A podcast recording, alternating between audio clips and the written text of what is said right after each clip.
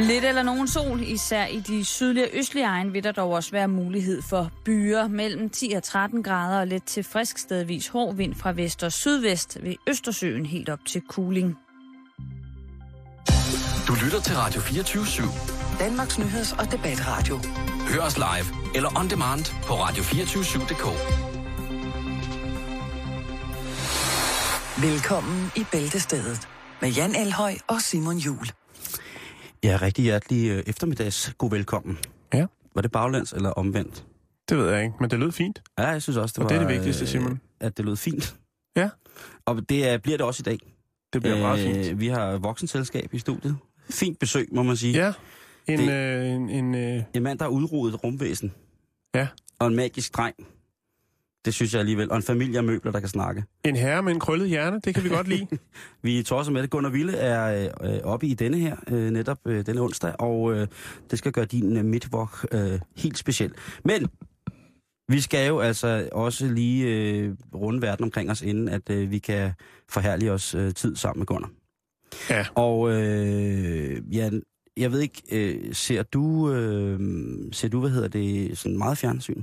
Øh, nej, øh, jeg har faktisk holdt op. Ikke helt, Simon, men øh, jeg har anskaffet mig rigtig mange kanaler, og jeg synes faktisk, at jo flere kanaler man har, jo øh, dårligere er udvalget. Kan du følge mig? Nej, fordi jeg synes jo net, netop måske, det er omvendt.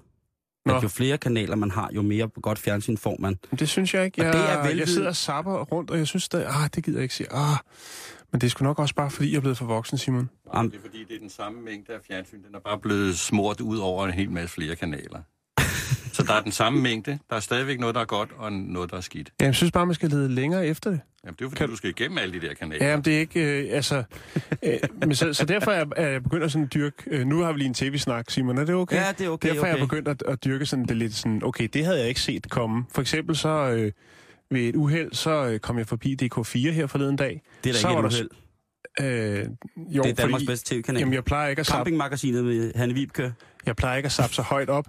Nå, Simon. okay, det var okay, derfor. okay, okay. Men så var der sørme satireprogram med øh, Amin Jensen og... Øh, hvad er det, han Anders hedder? Birkov? Ja, lige præcis. Ja, Og så blev jeg sgu hængende. så var det satire. Det er i hvert fald øh, på sin helt egen måde øh, lidt specielt. Men nu skal du høre, jeg sad i går og så fjernsyn, og øh, jeg sad og så det, der hedder Masterchef, som er sådan et øh, kokkeprogram der. Jeg tror, alle folk kender det. Og Ja, øh, det kender jeg faktisk også det, godt. programmet har undret og undret og undret mig. Det undrer mig, Simon? und, jamen, det har undret mig, fordi jeg ikke rigtig kunne finde ud af, hvad meningen med var det. Altså, jeg, jeg vil gerne, øh, ikke fordi der skal nødvendigvis være en mening det, jeg ser i fjernsyn. Guderne skal vide, at det er der ikke med alt noget af det fjernsyn, jeg ser. Jeg tænkte bare, åh, hvad, hvad, hvad er det? Men jeg har fundet ud af, at der er et pædagogisk master-koncept bag det her. Okay. Er Ja. det noget, du uddybe? Ja, det vil jeg godt. Øhm, det handler jo om, at de her helt eller halvoffentlige personer skal lave mad, og virkelig, virkelig dygtige kokke skal lære at lave tv. det må gå begge Ja, veje, fordi jo, at man kan sige, at nogle af ja. de gæster, der har været, det har været nogle af de aller, aller, aller mest brugte tv-presenters øh, og tv-værter og skuespillere i, i, i landet. Mm. Og så er der de her kokke, som så, øh, hvad hedder det, står og øh, har lavet mad i 100.000 millioner år, og de skal så lære de her at lave mad. Men jeg synes bare, nu har jeg fundet ud af, at det skal gå begge veje. Det bliver nødt til at gå Det, begge er, veje. det er at- faktisk meget godt set, at de, at de værter, øh, de dommer, der er i Masterchef, de bliver simpelthen også nødt til at lære noget af de mennesker, som de kommer ind, øh, som, som kommer ind og vil lære noget om at lave mad. Så der går- skulle være nogle dommer, der kunne dømme den tv-mæssige præ- præstation hos kokkene. Ja, det kunne jo passende være de mennesker, som har lavet tv i 25 år. Øh, så kunne de også lige bagefter sige, prøv at høre, øh, drenge, øh, I er sindssygt gode til at lave mad, men øh, hold kæft, hvor jeres formidling, den, øh, den vil jeg ikke servere for nogen. Er det noget, du har et eksempel på? Øh, nej, ikke, ikke, som sådan, men altså nu, nu har jeg ligesom set på, på de to, der var. Jeg har set det, der hed Masterchef Dessert. Nu, nu kommer der jo øh, Og Masterchef dessert. Ja, ja, der, hmm. de har jo haft øh, børn, øh, de har haft øh, kun Forret? desserter, øh, nej, der har ikke været forret, der har været, øh, jamen altså, nu bliver Ej, det, nu øh, afslører det, så sidder de derude nu og lytter og tænker, åh, oh, der var lige en sæson mere, vi Ja, skal ja. lave Masterchef forret. hvad det næste bliver mad, vi kan lave i mørke, øh, mange mennesker uden ild og sådan nogle ting, altså der kommer mange mærkelige, altså den bliver malket så hårdt, Ja, så jeg tænker på, det må også være på tide, at de der søde dommer får noget ud af det, og det Mm. kunne jo passende være, hvad hedder det, øh, det kunne jo passende være, at de ligesom, øh, lært noget om, hvordan man øh, lavede tv og formidlede, når man skal lave noget videre. Altså mange af dem, som arbejder øh, som dommer i Masterchef, de har jo kokkeskoler, Mm. hvor de skal lære folk øh, og sådan nogle ting. Og så, men det kunne bare være ret fedt, hvis de også lærte det på, øh, på fjernsynet. Og der, er- jeg, er kommet, jeg er kommet i besiddelse af et, øh, et stykke... Øh, et, et forslag, som man måske kunne have præsenteret nogle af dommerne for i løbet af Masterchef-sæsonen i år. Det vil jeg godt høre, Simon. Ja, kommer her. Thomas Kastberg og Jakob Milke. I har nu slæbt næsten samtlige af Danmarks kendte, mindre kendte og helt ukendte igennem jeres køkkener. Det har været en utrolig rejse, og jeg håber, at I i det mindste har nyt det. Måske som de eneste. I to er som par lidt som Joachim og Nicoline, vi skal huske dem, fra Masterchef Dessert 2013. I har måske selv lidt fornemmelsen af, at I med røven i vandskorben har gennemført sæson efter sæson.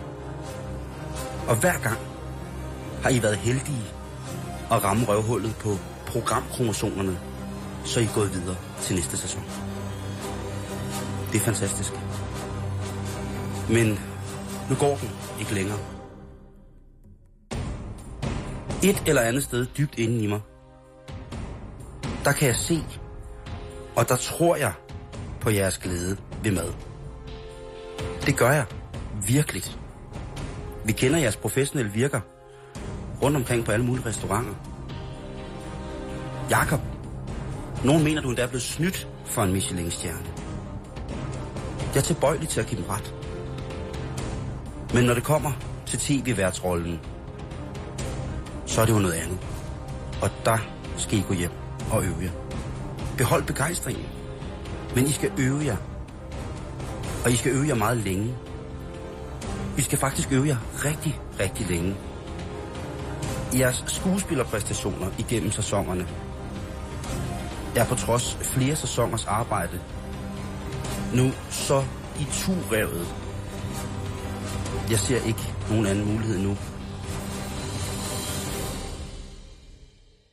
Thomas og Jakob end at øh, jeg skal bede jer om at tage jeres tøj af. Alt jeres tøj af. Og forlade Masterchef-studiet for denne gang. God fornøjelse og bare klø på. Du lytter til Bæltestedet på Radio 24 /7. Ja, så, så, så synes jeg godt, det kunne have lyttet. Ja. Ja. I forhold til dommerne, øh, de to øh, søde, søde mennesker, er jeg sikker på, men øh, altså, øh, det kan selvfølgelig også godt være, at det er en del af det der med at give det noget rough edge, som er så populært her i, øh, i 2013'erne, at, øh, at dommerne egentlig bare kun skal være fagspecialister. Og er der egentlig en good cop, andet. bad cop? Nej, det, det synes jeg ikke. Jeg synes, Nå. de virker øh, øh, meget sympatiske, og det kunne man måske også arbejde lidt med. Det er så smart og berømt, at i, i det, der hedder, øh, hvad hedder det, dramaturgisk synergi, når man laver en tv-produktion, godt kunne opstå lidt spontant, og det kunne være dy- dynamisk, vil nogen sige, i filmverdenen eller tv-verdenen, at man ligesom havde en pingpong imellem de to. Mm. Det får man aldrig lov til. De snakker bare kun for egen tunge. Og det kan selvfølgelig godt være, at det er konceptueret øh, dialog, men Er det ikke bare sådan, der plejer man bare at sige, jamen det er sådan, det er klippet. jo jo, det plejer man. Men, men det, var bare, det var bare en strøtanke. Det var bare en Ja, strøtanke. fantastisk, Simon. Det, det var nok. Mm. Øh, og, og jeg kan se dig i, i sådan en værtsrolle der. Du ligger jo knivskarp på beatet. Ja, sådan som jeg sidder nu i min, øh, i min tegnede t-shirt fra det norske dødsmetalband Kvælertag. Ja. Ja, det vil nok ikke gå der. Nej, det tror jeg ikke. Altså, så god er jeg jo ikke til at mad. Men så kan gøre plejer det. de jo bare at sætte sådan en sløret ting rundt om, når du bevæger dig rundt i lokalet. Og mit hoved? Simon, Ja. endelig kom beviset. På... Hvad mening med livet Jamen er? øh, nej, Nå. gymnasieelever øh, elever bliver gladere af alkohol. Hvad mener de med det bevis? Det der, øh, har der været nærmest en dansk lov siden Ja, og ved du hvad, 1241? kan huske, vi snakker om det i går, det der med, hvem er det ligesom, der sender, sætter nogle mærkelige undersøgelser i gang. Øh, ja. Nu skal du prøve at høre den her, Simon. Øh, nogle gange så er det jo sådan med videnskabens rolle er jo blot at bevise, at det vi måske havde på fornemmelsen, øh, rent faktisk er sandt. Ja. Og sådan er det med en ny undersøgelse fra Syddansk Universitet, Okay. øh, som øh, Maria Eliassen og hendes kollega fra Statens Institut for Folkesundhed øh, ved SDU øh, har haft gang i. De har været til gymnasiefester, Simon. øh, og der har de altså målt effekten af alkohol på 230 gymnasieelever. Øhm, ifølge pressemeddelelsen fra instituttet konkluderer de, at forskerne, eller konkluderer forskerne, at elever med en lav, pro, øh, lav til moderat alkoholpromille er i det bedste humør. Ved højere promille, der falder det gode humør. Altså også øh, hvad skal man sige, øh, besværet med at fokusere. Jamen, så, Det kommer jo ikke bag på nogen, vel? så, sker, så stiger nysgerrigheden til gengæld for, hvordan man forplanter sig. Lige præcis. Og Simon, de har, Det faktisk, de har med. faktisk lavet en kurve. Øh, og den kurve, den er fra 0 til 1,6 promille. Når du rører det op, så begynder det at gå nedad. Så øh, bliver du ikke lige så godt humør. Nej. Og øh, du mister også øh, fokus på det hele. Det er der simpelthen nogle forskere, der har tænkt, nu skal vi til gymnasiefest, og så har de rendt rundt og sige, øh, spurgt, øh, hvad så, er du fuld? Har du det sjovt? Er du okay? Skal vi, kan du ikke lige blæse i den her? Øh, Nå, vi ses senere. Skål! Og så videre, ikke? Tror du ikke bare, det var fordi, at de selv blev overgået til gymnasiefesterne og bare altid sad og var bænkevarmer? Mm, jamen, Så jeg, jeg, tænkte, ved nu ikke, om der ligger... hævne og om fortælle der, os, vi er blevet forskere. Muhahaha. jamen, jeg ved ikke rigtigt, om det er der, øh, den ligger, Simon. Jeg tænker, det lyder jo en umiddelbart også bare som en dårlig undskyldning for at komme til nogle fester, hvor man normalt ikke kan komme ind, øh, kan komme ind, fordi man er for gammel, Ja, det tænker jeg. jeg. Jeg har Men altså... altså- også en undersøgelse, jeg gerne vil lave på gymnasiet. Simon. Ja. Men altså, nu ved du det. Jamen, det er, øh, jeg, jeg er på grænsen til at være lykkelig over det. Du kan, du kan have det sjovt lige til ind til promillen, den rammer 1,6. Så står går der- det ned ad bakke. Så står der- hygger du dig ikke mere. Det Står er der, nu noget, videnskabeligt bevist. står der noget om, hvorvidt det har indgået i en eller anden større sundhed, folkesundhedsundersøgelse omkring? Det kunne være gymnasieelevers mentale helbred, for eksempel, som jo godt kunne være lidt interessant, Nej. fordi at man Det er den, bare effekten af alkohol og øh, skråstreg på mille. Øh, 230 gymnasieelever, Simon. Det er ligesom det, der skal til for at lave den her undersøgelse. Det er jo ikke en rigtig testgruppe 230 mennesker, vel? Jo, hvis de er fulde, så vil jeg da sige, så er vi da. Det var, hvad de kunne holde til. Ja, prøv at høre. Altså, så kan du jo blive ikke? Det er jo ligesom, når Gallup, øh, de ringer op, øh, altså, og så er der ikke, halvdelen af dem tager ikke telefonen, men de skal aflevere øh, opgaven alligevel, øh, meningsmålingen til nyhederne, hvad det nu er. Mm. Der Altså- vil jeg elske at arbejde i Gallup, og så bare begynde, når, når folk lagde på, så vil jeg bare sige, godt, den tager jeg for dig, det skal du ikke bekymre dig om. og så vil jeg til begynde at sidde og udforme, hvad folk har svaret på, om hvor mange gange de om dagen øh, læser øh, forsiden af en avis. Øhm, men ja, det kommer ikke, skal jeg, skal jeg være helt ærlig, så kommer det måske ikke bag, bag på mig. Nej, men det, jeg synes, det er vildt. Det, jeg synes, det er vildt, at man kan sidde veluddannet sted og tænke, hvor der hvad, den her, altså, ikke? et Jo. løst rygte eller noget, og så er det bare, ellers bare i gang. Så er det til fest. Det er jo også et godt, et godt argument for gymnasieeleverne. Ja. Altså, de er jo så kloge nu, eller de kan sikkert finde en app, som, som kan regne ud præcist, hvor meget de skal drikke, før at øh, de med deres BMI og hvad alle mulige andre populære udtryk, finder den præcise promille for, øh, inden at det begynder at gå ned ad bakke. Ikke? Så Ja. kan de jo sige til deres forældre på, at der er er en undersøgelse, der er to kloge damer, de er sindssygt kloge, går på universitetet og alt muligt, de siger, at vi er lykkeligere, når vi er fulde. Jeg er gladere. Gladere. Det kalder på en pjæse, som det hed, da jeg var ung. Det Ja. kalder på en pjæse. Drik dig lykkelig som ung. Det vil jeg mene. Det kunne, altså, det kunne man få på biblioteket en gang. Nå, Jan, øh, tænker du nogle gange over, hvor... Øh, altså, når du går på toilettet, ikke? Over, Øh, øh, hvor ja. meget toilettet du ligesom benytter. Vi taler... Øh, Altså, hvor stor en del af det, jeg sidder på, eller hvad? bræt, og, ja, hvor meget det koster. Mm, nej, det er ikke så tit, jeg skifter toilet. Jamen, det, skal du, gå- det skulle du gøre. Det kan jeg godt anbefale. Altså, noget af det, som jeg mest går op i, det er, om det er sådan et, øh, hvad hedder sådan et easy look. Du ved, et, et toiletbræt, der ikke smækker, sådan et, der lukker langsomt. Ja. Øh, Nå ja. Jo, men ellers ikke, øh, så er jeg ikke sådan en, der går op i, øh, du ved, øh, øh, hvad man kan få til forhæng og... Nu skal du høre her. Der er jo en hjemmeside, som hedder øh, Most Expensive Journal. Det er jo måske en af de mest undervurderede hjemmesider i verden. Der kan man finde oplysninger om, hvad der er verdens dyreste af hvad. Og der tænkte jeg på, hvis nu jeg skulle have et nyt gæstetoilet, Ja, hvad kunne jeg så drømme om? Fordi jeg synes, det er, tit, det, det er alt for sjældent, man ser folk drømme om flotte toiletter. Det er som regel samtalekøkkener, ikke? Jo, men hvis man går ud i, Og Silvan og kigger på, hvad hedder det, folk, så på selve toilettet, altså det, det, med, med faldstammen, kummen og cistern, der står folk sådan lidt, ja, der skal bare et eller andet. Men så når de kommer til brædderne, så står, de, så står folk jo længe, fordi der ved de, der kommer de til at tilbringe noget tid. Ja. De kommer til at være altså, med deres nøgenhed i nærkontakt med det materiale eller det produkt, som de står og kigger på ved den her væg med toiletbrædder, som når de folk går og løfter dem op og ned, så ligner det sådan en mærkelig kor, der synger. Og så står de virkelig og, og kigger og mærker og... Ja, ja. Og der- det er rigtigt. altså, Altså, der er virkelig mange varianter, og der er også de sjove, og så er der dem, der er de dyre, hvor det er kirsebærtræ eller noget. Ikke? Der er dem med det gennemsigtige med pigtråd i og sådan noget. Nu ikke? skal du høre her. Nu, nu skal jeg sætte folk i gang med at drømme om lokummer. Okay, Og det bliver øh, vilde, vilde drømme. og dyrt. Ja, det gør det også. Det gør det. Men vi starter blidt. Vi starter omkring 30.000 kroner. Og der skal vi have gang i toilettet med, af mærket Toto. Øh, ikke at forveksle med 80'er øh, West Coast fusionsbandet. Modellen hedder Neo Rest 600. Og Okay. her er så tale om et lokum med M-hætte. Elektronisk luftkatalysator. Automatisk sæde, bræt og løft og øh, fjernbetjent udtræk. Øh, det vil altså sige, at du med fjernbetjening som på en aircondition kan indstille brættets temperatur. Den kan tidsindstilles. Mm. Det kunne også være nogle sjove pranks. Øh, du kan lukke brættet øh, øh, og Lige pludselig bliver brættet. det meget sjovere at være hacker jo, hvis man kan hacke folks toiletter. står et glohed toilet og åbner og lukker helt vildt hurtigt og skyller voldsomt opad. Hvad hedder det? Der, der er øh, simpelthen mulighed for, at man med fjernbetjening kan, hvis man ikke vil røre ved noget, der mm. har, øh, ligesom, så kan man bare trykke på en knap, og så klapper det i, og så kan man så ellers indstille, øh, hvor voldsomt det skyld, der kan være. Der er det, Det, det, sådan et har jeg faktisk prøvet i Japan, Simon. jamen, Det var noget af en oplevelse. Og der er altså seks forskellige skyllemuligheder. Det starter med light flush til det, der hedder cyclone flush. og cyclone flush skulle Den altså... rører helt op ad ryggen, eller hvad? cyklonfos både skyller, suger og, øh, og, og hvad hedder det, suger, altså luften, lugten okay. Af, hvad man nu efter det ud, øh, men halv atmosfærisk tryk. Så det, okay. Det altså siger altså... Og så er alt væk. Tøj, alt. Er der en blinding med også, hvis man ønsker det? Du kan få fat i det her øh, Toto NeoRest 600 for den nette sum af 27.200. Okay, det kan godt blive dyre, ikke? Ja, det kan det sagtens. Det kan det. Og jeg ved, du kan lide, når det bliver dyrere. Nu skal vi til den såkaldte Dagobert. Trætoilettet, eller trætoilettronen af det franske mærke Urbo. Og okay. øh, Okay. det er en to meter høj trone, altså i bogstavelig forstand. En trone i to meter høj massiv ask med udskæringer. Selve faldstamelementet er lavet af klassisk fransk porcelæn med blomsterstafferinger på. Håndmalet selvfølgelig.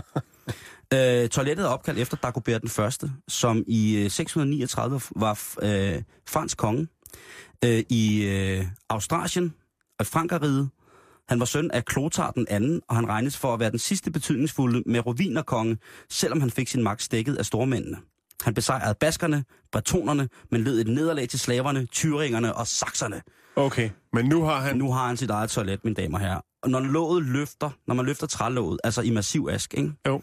så bliver øh, det klassiske stykke musik Le Bon, Robert, Le bon Roi Robert spillet. Så der kommer altså sådan en lille klokkespilssonate, når du løfter toilettet. Det er som en kugur. Ja, og når du så har skyllet ud, og det gør du ved kædetræk, det er meget sjovt, at sådan en dyr toilet har sådan en kædetræk. Og det, Men der det er old school. Det passer jo lidt til, til tronen, ikke? Lige præcis. I ask. Øh, når man så trækker ud i kædetrækket, så når kædetrækket op, så er der en klokke, der ringer, så tjenestefolkene jo med det samme ved, at nu skal de komme og gøre rent igen, efter man har besøgt det. Og selvfølgelig, fordi det er fransk, så fås toilettet med askebæger og øh, en, øh, hvad hedder det, lysestager monteret på. Hold da op. Er Altså- det noget, du kan lægge et billede op af øh, til vores kære lytter, så de kan Det se? øh, gør jeg lige bagefter. Hvis du gerne vil Det i, i kontakt med, med hvis du gerne vil have din poposka i kontakt med finskåret ask og håndmalet øh, porcelæn, så skal du af med 77.600 kroner for øh, det cirka to meter høje øh, trætoilet. øhm, men Jan, Det kan godt blive dyre. ja, det kan nemlig godt blive dyret. Og hvor ellers ude, end ude i Østens mystik skal vi finde det dyre toilet? Et, vi skal til Hang Fong, som er guldsmed i Hongkong. Og Okay. på et tidspunkt, da guldpriserne er sindssygt lave, jeg tror det er omkring 200 dollars per ounce, så tænker Hang Fong, han tænker, det skal fandme være løgn. De skal ikke øh, lade guld være så billigt, uden jeg bare køber en røvfuld. Min butik går godt, jeg kan godt købe et stash, så jeg har noget. Og han får så købt voldsomt ind. Han får faktisk købt så meget ind, han tænker, hvad skal jeg gøre ved det? Jeg laver lokum. Han laver et lokum. så han får smeltet øh, et ordentligt røvfuld guld, og så får han altså lavet øh, et lokum i, i, i guld. Ikke massivt guld, fordi nogle af de her guldtyper 24 grader er så blødt, så hvis det er i længere tids kontakt med kroppens egen temperatur på omkring 27 grader, så kan det godt slå sig eller folde sig i en, en dum ting. Så er der Så er der, nogle ting, der er nogle ting, der er, er, er, forgyldte, men ellers øh, cisterne og alle sådan nogle ting, jeg siger, det er øh, fuldstændig øh, forgyldt.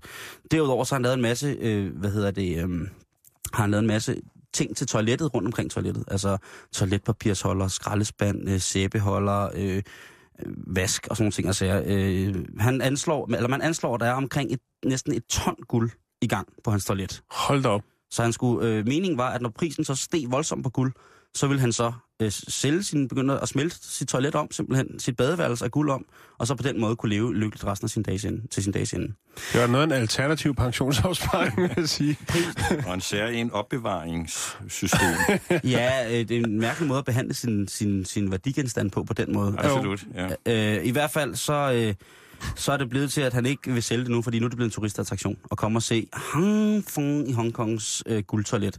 Hvis du vil øh, bare erhverve dig kun toilettet, altså cisterne, bræt øh, og, og, og faldstamme eller vandlås, så skal du af med 27 millioner kroner. Men Jan, Det er det værd. Ja, Det kan ikke blive dyre, Simon. tænk sådan en børnefødselsdag, ikke? Og så have, have helt guldtoilet, ikke? Hvor ting, der er ting, som, som, som bliver bulet, hvis man rører ved det, eller det vælter. og sådan helt her er verdenskrig ind og skal... Nå, øh, det kan godt blive dyre, Jan. Mener du det? Ja, det kan jeg. Verdens aller dyreste toilet. Det Ja. har jeg info på her. Det står i rummet. Det står på den russiske rumstation oppe i rummet. Og øh, det toilet, det er der fremstillet to af. Og sjovt nok er det et, et samarbejde imellem den russiske, det ru- russiske rumprogram og NASA. Så hvis man at, kommer øh, den vej, så ved man lige, hvor der står et. Lige præcis. Russerne, russerne, de skulle jo bruge et øh, lokum derop til, så det udviklede, det udviklede, udviklede, da øh, Amerika så skulle indgå i det her kapløb om at være bemandet på, ma- bemandet på rumstationer, Mm. så skulle de jo også have et lokum. Men det er jo meget godt sted at smide bevis på, at man rent faktisk har været der, ikke? Hvis man lige smider sådan en DNA-kage i sådan et øh, Ja, verdens dyreste toilet. sådan en rusten menneskemuffin med et flag i, russisk eller amerikansk. Nå, Simon, undskyld. Ja, øh, hvad hedder det? Det her, for det første er det her toilet jo lavet nogle materialer, som nærmest ikke findes. Mm. Så det gør det jo altså uforholdsmæssigt dyrt. For det andet, så er det jo lavet sådan, så at man kan benytte det uden tyngdekraftens indvirkning. Så hvis man går med en angst om, at tyngdekraften lige pludselig en dag forsvinder for en, så er det jo noget, man skal anskaffe sig. Mm. Hvis det, Det- det kilder op ad ryggen, når man sidder derude. Øh, på salgsannoncen, øh, som jeg så på, øh, der står der, at toilettet, eller hele armaturet, det er jo vask og toilet og sådan noget, kan monteres i alle tre dimensioner. Det er jo altså, altså på vægge og i loft og på gulv, og det ser jeg jo som et plus, hvis man, øh, øh, hvis man for eksempel er Batman og hænger med hovedet ned, og skal gøre sit nattoilette. Hvad hedder det? Det er, øh, hvad hedder det, øh, der er ikke noget øh, specielt sådan ved det. Nej. Altså, der er ikke varme i brættet, eller jeg ved ikke, hvor koldt der er i rummet, men, sådan, men, men i hvert fald, så er det et rumtoilet, og du skal slippe for hele arrangementet. Der er vask med. 103 millioner. 103 millioner. Så har du rumlokum. Er det noget, der er til salg på eBay? Øh, ikke sådan, som jeg kan se, men jeg kan se, der er en der på det blå avis, som har sat seks toiletter til salg uden bræt. Uden bræt? Det kan du få for 150 kroner. Det er til fri afhentning. Ja, det er jo værd at overveje. Så har man også backup. Ja, ja, det var det. Men det var, øh, det var øh, nedbrækningen af verdens dyreste lokummer. Jamen, øh, tak for det, Simon. Jeg føler mig allerede væsentligt klogere og er klar til at konversere med nogen næste gang, jeg skal til konfirmation eller andet. Du lytter til Bæltestedet på Radio 24 /7. Havde du noget om slikkepinde? Selvfølgelig har jeg noget om slikkepinden. Lige om lidt, så skal vi snakke med vores gæst, som hedder Gunnar Ville. Men først, ja. så skal I lige have en lille øh, lækkerbisken her, Simon. Okay. Øh, for der er nemlig nyt fra slikfronten, øh, fordi at øh, vi er jo altså et par stykker, der sætter pris på en god slikpind, ikke? Moha. Og øh, der findes en, øh, en øh, slikpindsproducent, som har en hjemmeside, der hedder Lollyfile. Det må være noget med, øh, hvad, hedder, hvad skal man kalde det? Oversat slikofil, måske? Ah, Jan. Jo, det er Sud, min, det hedder sudofil. ja, det, ja, men i hvert fald, øh, så har de tilføjet et par nye fantastiske smags, smagsvarianter til slikpindepaletten. Ja. Øh, blandt andet en, som startede hele deres, øh, hvad skal man sige, slikpind-imperie, nemlig den med absintsmag. En slikkepind med absintsmag. Ja. Altså, er, det, er, det, er der også uh, malurt i... Uh... Nej, det er der ikke. Nå, Men, men smagen er der. det er jo en sjov børnefødselsdag ellers. Ja. Øh, så har øh, efter den, så lavede de så en, der hedder Blue Cheese. Måske bedre kendt øh, under det danske navn øh, Dana Blue. Altså en Skim, god blå, skimmelost. god blåskimmelost, hvis man lige har lyst til så, at gå og snakke sådan en. Øh, nogle lidt mere øh, almindelige whisky, ahorn og bacon, chokolade og bacon, øh, habanero og tequila, tequila. Tequila. Det er også meget god variant. fanden vil bare have smagen uden sprutten i tequila? Wasabi og ingefær. Oh, ja, den, Den kunne også være meget den kunne god. Den var god. Men Simon, Ja. det her ægtepar, som har den her slikpindefabrik, hvis mm. man vil kalde det det, de har så en masse venner, som, øh, altså faktisk tre vennepar, som lige pludselig får børn. Så får de den gode idé. Altså, Tjene penge på deres venner. nej. Nå. Brystmælk. En slikpind med brystmælk. Nej, nu stopper det fandme. Det, nej, det kan jeg ikke holde. Jo, jo, jo. Nej, det kan jeg ikke holde. Det, Øhm. nu, stopper, nu stopper programmet. Det er Øhm. ulækkert. Øh, Jamen, jeg har det svært med amning, Jan. Og Ja, jeg ved det godt, men- at men det er jo heller ikke amning, det er en slikpind, Nej, Simon. men Det er da endnu ulækre. nej, men nu skal du høre her. Skal man så Øhm, sidde ved siden af den ammende kvinde på caféen, og Nej. så suge det igennem? Ja, men nu skal du høre her, Simon. Ja. Øhm, altså, der er, ja, altså, de takker selvfølgelig de her møder, som har øh, bidraget til udviklingen af den her himmelske smag. Ej. Øhm, Og producenternes specialister har udviklet, øh, ja, det er ikke rigtig brystmælk, men de har efterlignet smagen, øh, så den er fuldtænd- fuldstændig autentisk, øh, og godt nok også vegansk. Men øh, de lover, at hvis du køber øh, fire af de her slikpinde, som henholdsvis, eller det koster øh, 10 dollars for fire slikpinde, så lover de, at det skal frembringe øh, barndomsminder. Så god og autentisk er smagen af brystmælk. Jeg er laktoseintolerant og adoptivbarn. Jeg kan ikke huske, hvad min mors mælk smagte, og jeg har heller ikke nogen intention om at finde ud af det via en slikkepind. Nej, men jeg lægger et øh, link op, og så kan man ellers slå sig løs i at shoppe øh, nogle forholdsvis interessante og alternative øh, smagsvarianter inden for det, der hedder slikkepind. Tak for, Ja, det for var det. info. Det kunne måske også være, fordi jeg ved, at Masterchef-folkene sidder og lytter med, Jan. Ja. Det kunne være en øh, ting til dem, som de skulle give dommerne. Lave slik af modermælk. Hvad siger du til den? Nej, det lyder lidt ulækkert. Men øh, jeg Så- smider lige den her op, Simon. En gratin af Og moderkage. så skal vi øh, sige god eftermiddag, og velkommen til vores øh, gæst, Det skal vi i hvert fald. Men tak, siger jeg så. Gunnar Ville. Øhm, Nu har jeg behersket mig i en halv time. jamen, det skulle du Ja. ikke have gjort. Du skulle bare have slået dig løs. Bare råbt og skrædder. Mikrofonen var åben. Hvis der ikke er nogen, der lige sådan, eller hvis der sidder nogen derude og tænker, Hvad, hvem er Gunnar Ville? Øh, så er du forfatter, animationsinstruktør, billedskaber, leder af afdelingen for animation og computerspil på den danske filmskole. Ja. Så er du leder af det, der hedder den, det Danske Akademi for Digital og Interaktiv Underholdning. Der er Ja. de... Det er de jo. Der er de jo. Og sidst men ikke mindst, European Cross Media Academy, bedre kendt som Eukroma. Eukroma her. Øhm, og sidst, men ikke mindst, i hvert fald lige sådan, hvad jeg øh, vil ja, bemærker ved, så er det, at du er manden bag det, der hed Skrumpen fra det ydre rum, Absolut. Absolut. som jo øh, var noget, der kørte i, øh, på statsradiofonien i øh, 1984. Ja. Jeg husker det tydeligt. Det gør jeg også. Hvor gammel var du der, Simon? Det ved Gunnar næsten mere end mig. Men jeg har vel været en tre... Så har jeg været syv... 9 og 10 eller sådan noget. 10-11 år eller sådan noget. Ah, ah, hvad? Har jeg været yngre? Du må, du må være fra 77, ikke? Du Jamen, det er været- også. Ja, du har været syv år. Så det kørte i fjernsynet derhjemme. Syv år har jeg været, ja. Som var et, et dejligt, skævt univers, Ja. kan man vist godt sige. I det hele taget så øh, tror jeg, at øh, den danske offentlighed måske mest først kommer til at kende dig sådan bredt, øh, da du går i gang med at lave øh, løjer på, på DR. Ja. Med, med, var Skrumpen det første? Nej, det første var faktisk Magiske Mads, Magiske Mads var det første, som var noget radio. Som var radio. Øh, Og det, det, var mit, øh, det var mit gennembrud. Og så kom Skrumpen, Ja, så kom familien Fab, ja. øh, som jo var det her univers, hvor du havde en fantastisk familie af talende møbler. Absolut. Og øh, øh, dåser og... Øh, Alt kunne tale. Skraldespande, alt kunne, alt Træer, kunne tale. Ja, buske. træer, alt. Alt gad at tale. Ja, ja. Og øh, det vil man jo sige måske er lidt et, et, et syret univers i dag. Øh, men jeg bliver nødt til at, at starte med at spørge, da du lavede, begyndte at lave øh, ungdomsfjernsyn, var det, det var så i, B- må have været BU-regi i, Ja, i den Der gang? var jo sådan set kun det. Øh, hvordan kommer du til det? Jamen det kom jeg til sådan, øh, jeg sne mig sådan langsomt til det. Først fik jeg en opgave, og jeg kunne få lov at illustrere.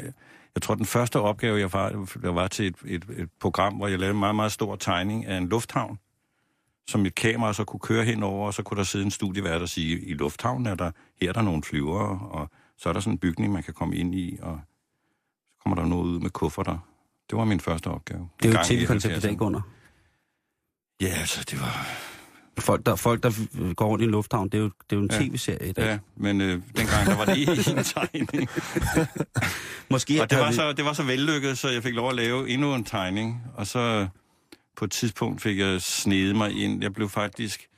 Nils Frid, som, som senere hen er blevet kulturchef og alt muligt andet, han, han øh, sad der på børneradioen og spurgte, om ikke jeg ville lave noget radio. Og på det tidspunkt lavede jeg tegneserier og tegninger, og synes det var lidt sært at skulle lave radio. Men øh, da jeg dengang sagde ja til alt, så sagde jeg, selvfølgelig kan jeg lave radio. Og så gik jeg hjem og tænkte, hvordan, hvordan gør jeg det? Og så opfandt jeg for det første karakteren Magiske Masse, en dreng, der kan trylle. Og så tænkte jeg, jeg er nødt til, og jeg kan jo ikke lave, jeg, jeg er jo ikke forfatter, jeg kan jo ikke lave historier, som, som bare er ord. Og så øh, tænkte jeg, hver gang jeg vil lave en illustration, så laver jeg et lydbillede i stedet for. Ja. Øh, som ligesom beskriver det. mm. en mand falder ned ad trappen, eller får noget i hovedet. Eller så lavede jeg sådan tegnefilmsagtige lydbilleder, som så også blev flettet ind i teksten. Så jeg læste historien. Øh, magiske Mads kom ind i køkkenet og lukkede døren op til kælderen og faldt ned ad trappen. Gong, bong, og slog hovedet. øh, så noget, nogenlunde i den stil øh, var historien. Og det var effekter med munden alle sammen? Ja, det meste, men jeg, jeg lavede, jeg havde jo alle mulige ting og sager. Jeg kunne spaghetti og poser med ris og telefonbøger, jeg kunne rive over. Men, men sådan som man nu laver lyde til mm. den slags, ikke? Og lige pludselig så blev det en form for sådan radiotegneserie. Det blev det så kaldt. Øh, jeg havde store problemer med, med, med teknikken, fordi jeg ville have, at de, skulle, de der lyde skulle være højere end, end min stemme. Mm. Ja. Og på det tidspunkt havde de en, en regel på Danmarks Radio, at alt, øh, alt skulle ligge 6 dB under stemmen. Ja, Og okay. det vil sige, okay. okay. så, og så, så, ville, så ville det jo ikke virke, fordi jeg havde sådan en radiovisagtig måde at læse højt på, og det skulle jo være sådan tale, tale, tale, og så skulle, det, så skulle der komme en stor lyd. Og så lagde de den 6 dB under, og der var jeg nødt til at lægge arm med dem og sige, det skal være over. og, og det til sidst, så lykkedes det, så, så gjorde det det. Og, øh, og det, var, det, var, det var dybt set øh, der, min karriere startede. Så det var mit gennembrud. Og så, så bulrer det ellers ud med mere eller mindre syrede universer. Ja. Øhm, og i dag, der, jeg tænker nu, når, man, når jeg ser på det i dag, øhm, så er det jo stadig ret syret, egentlig, når jeg, hvis jeg tænker over det. Ja. Øhm, hvordan blev det modtaget, øh, det her mærkelige univers, hvor at en voksen mand taler med dukkerne på den måde, som du gjorde det? Det var ikke, fordi det var pissepædagogisk hele tiden, jo. Nej, det var overhovedet ikke pædagogisk. Det var sådan dybt set pr- princippet. Altså, det skulle ikke være pædagogisk. Øh, det blev modtaget med meget stor begejstring. Øh, vi havde jo været igennem 70'erne, som jeg må, plejer at betegne som det værste årti i menneskehedens historie, når det handler om, om, om børneting. Og, f- fordi det, det var jo fyldt med historier om revolution og den gode arbejder. Mm. Ole er med far på arbejde. Oles far arbejder på en fabrik. Ole ser, hvordan de laver bilerne. Sådan var det hele vejen igennem. og, og der i slutningen af 70'erne, der tror jeg, vi alle sammen var ved at blive vanvittige. Altså, fordi jeg tænkte, det kan simpelthen ikke være rigtigt. Der må være andre måder at fortælle historier til børn, som ikke skal opdrage dem til at blive gode revolutionære. Det var jo det, det andet, der ligesom lå i det. Ja, tak. Så vi skulle, der skulle mere fantasi i og mere ja, ned i... ja, så, men jeg tror nok, der, der hvor det bræst for mig, det, det var det, at de begyndte også at lave eventyrene som sådan nogle revolutionære opdragelsesting. De opdagede, de, de der andre, de opdagede, at, at, øh, at, at der skal noget fantasi ind, fuldstændig som du lige siger det. Mm. Ikke? Der, der, vi kan jo ikke blive ved med at kun at have nogle gode arbejdere, der skal noget fantasi ind. Og så tog de eventyrene og maltrakterede dem. Så bræst det for mig. Og så opfandt jeg så de der historier, magiske Mads, som er en dreng, der tryller. Og hver gang han tryller, så går alt fuldstændig skævt og mærkeligt. Og skrumpen så kommer fra det ydre rum og hader jorden, og vil den lave den om til farver og striber. Det er jo simpelthen mit oprør med 70'erne. Okay. Og jeg havde øh, rigtig mange med mig. De synes det var fedt. Ikke, ikke dem der, der lavede alt det der revolutionære. De Nej. synes det var noget pjat. Ja. kommercielt og De synes, det var kommercielt. Ja, fordi børnene morer sig jo. Og, Og det skal de helst det, det, det, var jo frygteligt. det, det gik jo ikke. Du altså, laver børneteater, hvor børnene hygger sig godt. Ja, simpelthen, og, og har en fest, ikke? Altså, ja. og ikke lærte noget. ikke? Det, øh, så, så, så det var et oprør, men et oprør, som, da jeg først fik hul igennem, var meget populært. Jeg kan huske, at, øh, at Skrumpen var utrolig glad for at ryge store cigarer. Ja, det er den stadigvæk. Det er den stadig. Har, Ja. den det, har Skrumpen det godt? Skrumpen har det jo fantastisk, og der er jo nye historier med Skrumpen på vej. Øh, der ligger Nå. på nettet en webisode, 20 afsnit, som hedder Dr. Willes Wunderbare Verden. Der er, der er den øh, fuld going med cigarer og det hele. Vi, øh, smider, vi smider linket op til det skal I bare Willis gøre. Det gør jeg i hvert fald, ja. øh, hvert fald Ja. Vi har faktisk haft noget om tegneserier på et andet tidspunkt, øh, og der gik jeg lidt i dybden med Lucky Luke blandt andet. Ja. Øh, hans smøg blev skiftet ud med et, et græsstrå på et Ja, tidspunkt. ja, og hvad hedder han, Rasmus Klums skæg, øh, går nu rundt og tykker på en lakridspibe. ikke? det er forfærdeligt. Men vi er gået i gang med at genudgive mine gamle skrumpenbøger øh, i farvelagte versioner. De var i sort-hvid var i dengang, sort-hvid, ja. nu har jeg farvelagt dem. Og der havde vi en diskussion, mig og mit lille forlag, om hvad, hvad vi mente om det der med cigarerne. Mm. Og vi blev enige om, at øh, altså, det er nu den, den, øh, det er jo en, den ryger cigarer, den, det Mm. vil vi ikke tage fra den. Så, så det er muligt, at jeg får nogen på nakken øh, over det, men den ryger stadigvæk cigarer. Men tror du ikke også, at Skrumpen Er ligeglad. øh, er, vil, er Tosset. Jeg tror, det med ville blive lige. vanvittigt, hvis den ikke fik sin cigar. så tror den bliver meget besværlig. Ja. Ja. Øh, det vil ikke være rart. Og den er jo ikke den, altså, han er jo ikke den nemmeste størrelse i forvejen, skrumpen, Nej, vel? den er, den er et stort problem for den, som ligesom har fået den øh, på sig. Altså, den har jo Ja. ja. udvalgt en familie, Gustavsen, til at være dem, som forandrer verden for den. Mm. Den gider jo ikke selv. Den er jo meget, meget egoistisk og dovent væsen. Ja. Den plejer at sige, det er jo ikke mit arbejde at arbejde. Mit arbejde er at sidde her og ryge cigarer og inspirere. Den er, øh, den er, øh, men, men man kan ikke lade være med at holde lidt af, af den alligevel. Jamen, det, er det er jo det, jeg tror, det er det, der er dens, øh, dens, øh, det gode ved den, at den er helt frygtelig egoistisk, øh, og så er den, øh, har nogle frygtelige planer for jorden og alt muligt. Mm. Men fordi den er charmerende og underholdende, så kan man, man kan ikke lade være med at holde af den. Jeg elsker Men den også jeg, jeg meget tænker højt. på, at vi snakker om det, Simon, øh, tidligere i dag, at der er jo, øh, altså i den tidsperiode, er der jo også andre rundt omkring, andre lande, som laver øh, fantastiske, skæve øh, tegnefilm, blandt Ja. andet. Ja. Altså, vi snakker i dag om øh, Balthasar, Ja. for eksempel, og den finske stregen, som jo er ret simpel, men som, som hold er op. italiensk. er den italiensk? Nå, okay. Jeg men, troede, den var men finsk. skidt. Ja, det gør ikke noget. Ja. Eller, jo, Nå. Han er jo noget af det Øh, sjoveste. Men Balthasar, som kommer fra Østeuropa... Tjekkiet, mener jeg. Ja, og den tror jeg, den, der var jo sådan en... en øh, under det der øh, kommunistiske styre øh, i hele tegnefilmsverdenen, sådan et, et, et, et, et, sådan et skjult oprør, Mm. hvor, de, hvor de puttede alt muligt ind i deres... Øh, de fik lov, men jeg tror ikke, man tog tegnefilm så alvorligt, så de kunne ligesom få lov at husere rundt og lave alt muligt. Så det var en meget væsentlig del af, af oprøret, det lå faktisk i tegnefilmen. Og det, det, det Balthasar er til børn, men den er, den er jo også, det er jo også gang i den, og farver og halløj Meget, øh, ja. i den der grå mm. verden, så den har jo været skøn.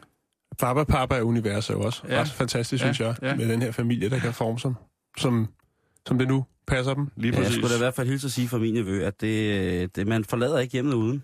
Nej. At, øh, at, og, det, og der kan man ligesom sige, at, øh, at det, som jeg synes, der er voldsomt, og det er bare, bare sådan et førstehåndsindtryk med det, hvor at jeg øh, sidder med, med min dejlige nevø, nevø, og er i gang med, der bliver pakket en taske, og der er blandt andet den store Papa Baba, eller familien Papa Mhm. mm-hmm. familien Baba-bogen med. Hvor at øh, vi så sidder på, på, på café, og hvor der så øh, er, sidder nogle øh, andre voksne mennesker på den anden side, og tydeligvis nærmest er dybt farvet over, at jeg sidder og griner af det her univers. Øh, og fordi at det er, det er jo vanvittigt voldsomt, at når, når, når Papa Baba lige forvandler sig til en bil og kører alle hjem, Ja. øh, tænker på. Og ja, jeg, det må man ikke lære børn, fordi Nej, så, det tror de jo bare, ja, så, så tror de bare, det, det, det er jo at de det skal der, egentlig far køres hjem. Ja, ikke? Ja. øh, hvad hedder det? øhm, og, og, Men ved du, det er jo frygteligt, det er jo frygteligt, fordi det er jo øh, som at høre øh, 70'erne, altså, det- altså øh, øh, hele det der med naturalisme, og, altså vi må ikke lære børnene noget, fordi de, så mm. tror de også, at verden er sådan. Selvfølgelig tror de ikke det. Mm. De kan da godt se, at far ikke kan forvandle sig til en bil, men, Ja. ja. men, men, men, men, men, men fantasien skal jo have lov at arbejde, mm. og den skal have lov at gå amok.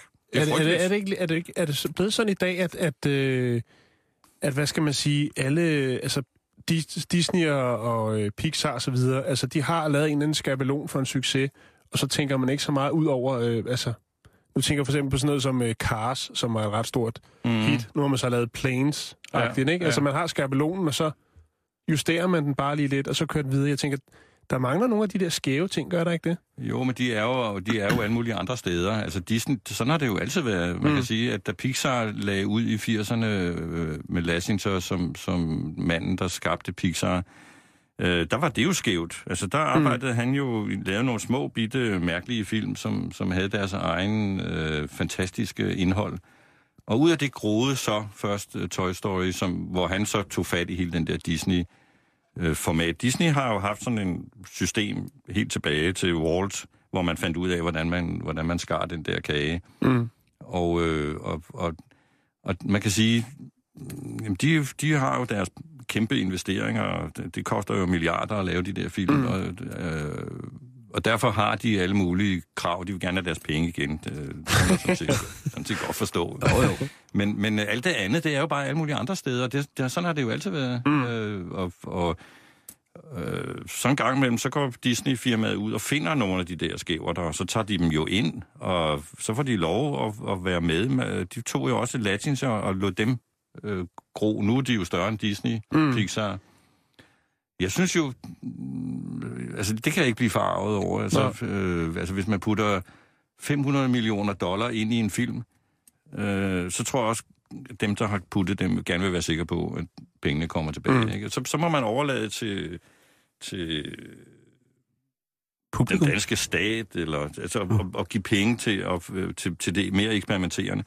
Så der tror jeg, at hvis vi skal tale om forarvelse, Mm. så kan jeg bare meget hurtigere blive forarvet, hvis, hvis, hvis Filminstituttet ikke giver lov til at slippe det, det vanvittige løs. Ikke? Fordi Mm. de har så alle mulige også krav til, at det skal være på en ganske bestemt måde. Mm. Det synes jeg er meget mere kedeligt og ærgerligt, at det vanvittige ikke kan få lov at vælte sig rundt og komme ud. Det kommer jo ud i sprækkerne, det er der jo. Mm. Det er jo Men det er jo også blevet ikke? væsentligt nemmere i dag at sidde derhjemme foran en computer og lave noget, som rent faktisk kan blive til noget, man kan Jamen, lægge ud et sted. Ikke? Fuld, fuldstændig. Altså den webisode, som jeg fortæller om, som jeg har lavet, den er jeg lavet hjemme i min lejlighed. Mm. Øh, der er bygget hen i et hjørne en kulisse, og så har jeg sat et kamera op. Øh, og så går jeg ind, tager noget sjovt tøj på, løber ind foran kameraet og agerer. Og så går jeg ud igen, så kører det, ryger det hele ind i min computer, går ind og laver alt det sådan nogle håndførte dukker, så laver jeg dem. Ind i computeren, så sidder jeg og syr det sammen, øh, lægger lyd på. Jeg kan lave sådan en afsnit på en uge, øh, og så smider det ud på nettet. Mm. Og det svarer fuldstændig til det, jeg lavede for Danmarks Radio i 80'erne, hvor jeg havde et kæmpe studie og fire kameramænd og dukkeskaber. Og, og det, er, det er jo den teknologiske udvikling. Den Mm. er jo med os. Og altså, hvis man går ned og ser i YouTube og hvad, hvad der ellers er, folk laver jo alt muligt med Lego-klodser og jeg ved ikke hvad. Og det er mega fedt. Det er totalt fedt. Øh, Og jo der helt- er det. Og, og, og der, ja, lige præcis. Ikke? Og der gror det også. Og det, Ja. man kan jo også se, at, at alle de der watchers, der sidder på, dem der sidder, og, og, og scouts, der sidder og kigger på alle Ja, mulige ja. altså, øh, tegnefilm og sådan nogle ting, de, de er med på den der, ikke? Fuldstændig. Øh, Hvad, hvad, der skal ske. Og det er jo heldigvis, øh, det er jo heldigvis pissehammerende befriende, at vi har fået det her øh, voldsomme øh, udbud af medier, som vi alle sammen kan komme til Det er at vise os i, i al sin både modbydelighed og så også i goddom, hvis man kan sige det. præcis. Altså, det er jo en rigdom, der er ekstrem. Ja. Hvad hedder det? Vi snakker lige om alle de her øh, amerikanske tegnefilm. Øh, og øh, jeg kan i hvert fald huske, da jeg så Toy Story første gang, der var det en fuldstændig overdrevet oplevelse. Mm. Øh, fra de, de havde lavet Birds on a Wire til The Lamp og sådan nogle ting, og så, til de kom med det her, øh, hvad hedder det, spilfilmslængdes projekt, ikke? som ja. jo på det tidspunkt, der kan, var man, havde man jo ikke set noget lignende, så man var i tvivl, og man, man kunne ikke kende forskel på, hvad er der hvad, og, og i dag der er det jo, altså, der er det jo en, en stor pærevælling. Ikke selv spillefilmene, øh, de allerstørste spillefilm er dybt afhængige af folk, der kan tegne på en computer. Ja, Ikke? ja. Øhm, hvordan har dansk tegnefilm det sådan set i dag? Vi har, vi har jo haft et opsving lige pludselig, synes Ja. jeg, fra, fra, da, øh, fra, fra, fra helt øh, tilbage med, da, da der kom, ja, der kom jo Terkel på et tidspunkt, ikke? Mhm. Øh, der har været øh, de helt klassiske tilbage, Valhalla, øh, med, med tegnefilm, ikke? Ja. Øh, men hvordan har dansk tegnefilm det egentlig i dag? Jamen, den har, det, den har det vanvittigt godt, netop på grund af den her teknologiske udvikling. Og man kan sige, Terkel er den første, Terkel i Knibe er den første lange film, som ligesom lukrerer på, at man kan ved hjælp af computergrafik og 3D lave meget, meget billig øh, og hurtig animation. Altså, hvor, hvor, hvor, fordi man har en totalt syret, vanvittig historie, så, så kan man faktisk lave en film, der, der kan bære også det der lange format. Mm. Øh, og nu sidder de jo rundt omkring. Der er øh, den ene langfilm i gang efter den anden, og nye generationer af unge instruktører, øh, som, som lukrerer på, at teknikken gør, at man nu kan man lave billige film. Altså hvis du går tilbage til øh, Valhalla, som på det tidspunkt var den dyreste film overhovedet lavet i Danmark. Øh, jeg tror, den havde et budget på 40 millioner helt tilbage i, i, der, i, i, i 80'erne, var- som var ekstremt mange penge. Jeg ved ikke, hvad det skulle svare til i nutidspenge, men der, man skal sikkert gang med en 3-4 stykker. Det er mange guldlokummer. Lige præcis. Og, og, og, og på det tidspunkt var, der, var det den dyreste film, som var blevet lavet i Danmark. Øh, fordi man, vi har aldrig lavet dyre film. Kostbare film. Øh, og nu er der jo den ene, der, jeg ved ikke hvor mange, der er en 3-4-5 øh, spillefilm i produktion, og, og hvis du, man går nogle få år tilbage, så, så kommer de jo, øh, så, så, og, og der, er- der er det kommet flere firmaer. På et tidspunkt var der jo faktisk kun ét animationsfirma, øh, A-film, som var det sådan et steady foretagende, og så var der mm. Astrup, som med, med jævne mellemrum fik stablet en, en produktion på benene. Nu er der Copenhagen Bombay, og... og øh, Det er Morgenthaler. Det, det er Morgenthalers ja. Ja. firma, det som han skabte øh, sammen med Sarita. Øh, og så er der øh, Thomas Borg, som, som Nice Ninja, som, som har lavet Disco-ormene, og, og, og øh, hvad var hans sidste film? Og de, de, har, altså, de har jo også film kørende, så Ja. der er mm. flere firmaer, og de kører alle sammen løs med ny teknologi og, og, og billige produktioner, og, og, og rigtig gode, festlige historier, øh, som heldigvis også kan være lidt syre og, og, og ligesom have deres, deres vinkler, ikke? Så der er, altså, der er jo ikke øh, nogen grund til at synes, at vi som tegnefilmsnation vandsmægter. Nej, jeg vil nærmere sige det modsatte. Vi, vi gror, og, og vi bliver bedre og bedre, og øh, vi kommer ud i verden med det. Der, der så det værre ud, hvis man går øh, til 15 år tilbage. Mm. Der, var, der var der dødvande, og der, havde det, der var det svært, fordi det var svært at, at finansiere det. Det var svært at få penge til at lave det. Og det, og det er man jo ligesom kommet udenom nu. Ikke? Ved, ved blandt andet den teknologiske Ja. ja. ting der. Præcis. Hvis du skulle, hvad hedder det, øh, øh, anbefale noget, noget altså, hvad ser du selv af tegnefilm, øh, hvis du ser noget sådan øh, til hverdag? Ja. Eller er der Øh, noget, du bliver inspireret af igen og igen, hvor du tænker, det gider jeg godt at se igen, det der? Jeg, jeg, har, jeg jo elsker for eksempel Pixars film. Det er jo simpelthen nødt til at sige. Jeg synes, Pixar, de rammer øh, plet, fordi de, de, de, de kan både... Øh, er, er det vanvittigt godt lavet, og så er de rigtig gode til at fortælle historier. Så det er mm. når jeg skal se noget virkelig underholdende, så skal det være en, en Pixar-film. Der synes jeg, at de, Disney har, har problemer. De kan, de kan have mistet højde i, for, i forhold til det. Mm. Øh, så kan jeg sagtens øh, sidde og, på YouTube og, og finde alle mulige mærk, mærkværdigheder og, og, og nyde det. Øh, så, så, og der, der er det jo mere sådan, hvad var det? Eller, øh, altså, man kender jo ikke, Ja. man, der har man jo ikke sådan nogle personer, man kender. Der er det mere noget, der er der, som man, som man dyrker. Det, altså, der skal man finde alt det, det skæve og interessante. Ja, fordi jeg synes, jeg synes, jeg bliver ædet voldsomt med hårene, når jeg ser en Pixar-film, ja. Ja. eller en Disney-film, for den, eller en Sony Jamen, det bliver du, det er helt klart. Altså, det er meget, meget harmonisøgende. Jeg, jeg synes ikke, jeg ligesom kommer op og sidde i stolen, men jeg, jeg kommer til at sidde, og gang på gang finder jeg ud af, jamen det, det, det jeg elsker allermest i filmen, det er bifigurerne. Ja. De dumme Ja, ja. krabber og, og den, den løse papegøje. men og det er jo sådan derfor, de er der. Ikke? Ja. Altså, det, det, jo, det er jo klart, det, der tager man hensyn til alting, og, og jeg synes, på trods af det, så kan de også godt have, øh, have en, nogle fortællinger, som handler om noget virkeligt, eller noget at forholde sig til. Mm. Øh, det kan man blive... Altså, man kan føle det kalkuleret, men man kan også føle, jeg synes, når de rammer plet, så, så, mm. er, det, så er det sgu øh, som Finding Nemo, den, den, den, øh, den har også en, en ærlighed i sig, og en, en, en øh, hvad skal man sige, en nerve.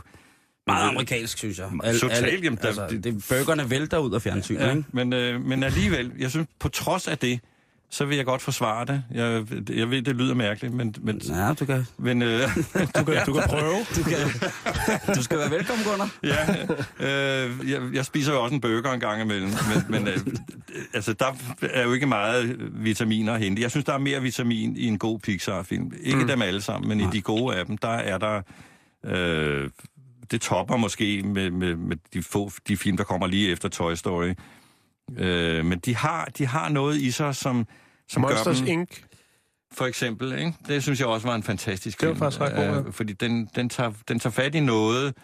Øh, Det er også et sjovt og skævt univers, faktisk, præcis, ikke? ikke? Øh, Med de her døre på den her fabrik Jamen her. helt, og, og, og de der, der skal skræmme børnene, og fordi så kan de få energi ud af det. Jeg synes, det er, det, det er god underholdning. Ja, det er faktisk skide pædagogisk. Ja. Den havde jeg faktisk glemt. Den her, det er faktisk Ja. ret fed øh, tegnefilm. og, og, øh, Og toeren er også god. Ja, den har jeg ikke fået Nej, set. det har jeg ikke fået set. Den er også fået set, Ja. Øh, du, du, jeg, du lyder lidt bitter, når du siger det. Ja, men nej, men jeg, jeg vil jo Ja. godt, jeg, jeg har det fuldstændig som dig, Ja. ja. i virkeligheden. At Jeg, jeg, jeg, kan synes jo ikke, se- jeg synes ikke, man skal... Jeg, jeg, altså, min, den film, som ligesom sige, ligger som min allerstørste inspiration, det er faktisk Fantasia, som er, som er Disneys øh, st- store kunstneriske satsning, som fejlede fuldstændig set ud fra det synspunkt. Mm. Men der, der Walt, han prøvede, han sagde, nu vil han bevise, at animation kunne være andet end børneunderholdning. Det kunne, være, det kunne have et større kunstnerisk perspektiv. Og det, det gik fuldstændig galt, fordi han jeg ved ikke, om I husker filmen, Jo, men der er for eksempel jo, en, jo, jo. en, en uh, Beethoven pastorale symfoni i klædt My Little Pony uh, univers med nogle, ja. uh, som, som er sådan helt uh, cheesy. Men alligevel, så var det en satsning, som, som, øh, som, hvor han ligesom prøvede at bevæge animationen ud af noget, som, som han sådan set selv havde været med til at skabe, det der meget bundne... Øh, Ja, Han skaber børne- et rum for, for, for det tegnefilm kan. Præcis, ikke? Altså man, kan, man skal ikke bruge special effects, men man kan tegne sig ud af alt. Ja, Altså det var også en håndværksmæssig... Altså den er fra 1940, skal man tænke lige på. ikke? præcis det, og det er mm. fuldstændig forrygende, hvad den film kan. Men den skabte samtidig en stor frustration i tegnefilmens verden, øh, som gjorde, at der, der skulle gå 50 år før, at man overhovedet tog at bevæge sig med tegnefilm ind i, i, i, det, man i dag kunne kalde voksen tegnefilm. Mm-hmm. Øh, fordi fordi at, at det, der blev så stor angst omkring dem, det kan man, oh, man kan ikke gå der.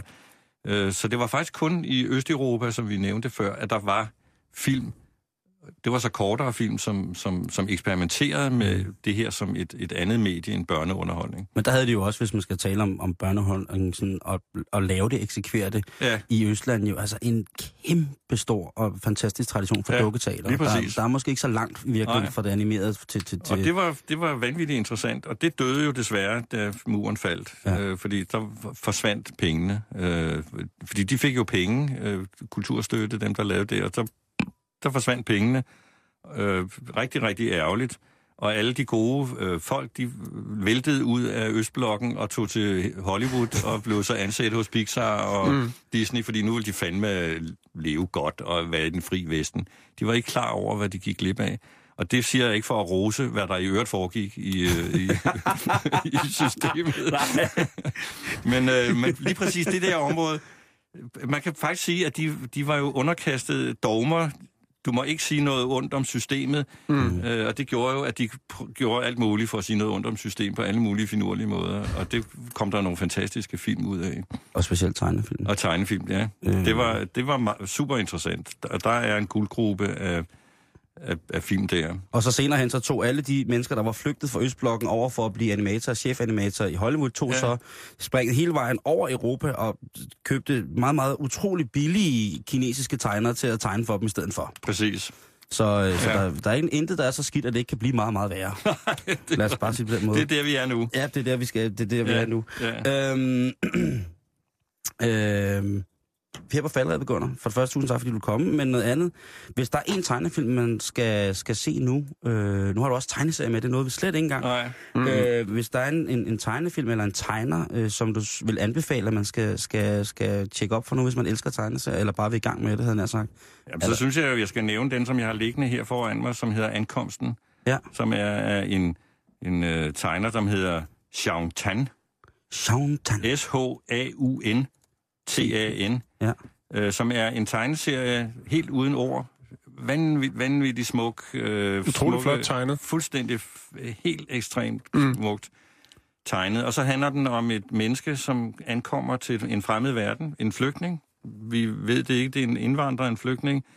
Øh, og fordi den her uden ord, så han forstår dybest set jo ikke, hvad de er, de siger til ham. Han kan ikke forstå sproget. Han er øh, i en fortabt verden, som han langsomt vender sig til, og så får han et fuldstændig forrygende lille mærkeligt dyr, som, øh, som, som hjælper ham. Øh, det er... Så der er lidt flere lag i den der, Den er selvom der ikke er ja, nogen ord. Ja, den, og, og den er overhovedet ikke spor svær at læse, den er, og den er meget, meget smuk og fantastisk. Så man kan tillægge sig den Ja. i det, man vil. Den findes garanteret på et bibliotek i Ankomsten. nærheden.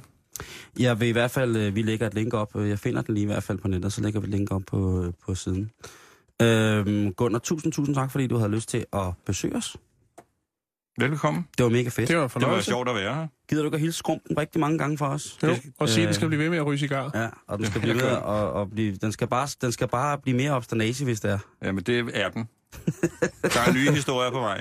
Super, super fedt. Der er links til både øh, Gunnars egen, Gunnar Willes egen hjemmeside, og til øh, øh, ankomsten af Chantan på øh, vores øh, Facebook-side øh, lige om lidt. Jan? Ja? Øh, I morgen, der skal vi lige gå... Øh, der kommer utrolig mange gode øh, Facebook-ting omkring øh, kommunalvalget. Der er mange flotte billeder, der bliver smidt op på vores Mhm. mm-hmm. Facebook-side, og du kan stadig huske, at øh, det kan du også gøre på facebook.com-bæltestedet, og bæltestedet det er med AI i stedet for E. Øhm, ja, puha. Så skal vi hjem og læse tegneserier. Der er ikke andet for, Simon. Ja. Jeg øh, skal da lige snuse lidt til den der ankomsten. Den ser fantastisk ud. Flot tegnet. Ja, det er ret vildt. Og Mhm. specielt, der ikke er nogen ord. Jeg kan godt være, at jeg bliver lidt bange, men må jeg så ringe til dig, hvis jeg skal have noget voksenhjælp? Ja, du ringer bare. Eller så ring til mig. Jeg ringer til Gunnar. Hvis du skal have rigtig voksenhjælp. Hvis jeg er rigtig voksen, så går jeg op til Gunnar, vred og frustreret. Du skal blive hængende her på radiostationen. Der er eftermiddagen med den altid charmerende Gertrud Højlund. Og øh, lige om lidt, jamen, så skal du læne dig tilbage, og så klø dig lidt på maven, der hvor det gør aller, allerbedst. Og nyd Danmarks smukkeste radiovært, nyhederne. Det er nu klokken er 15.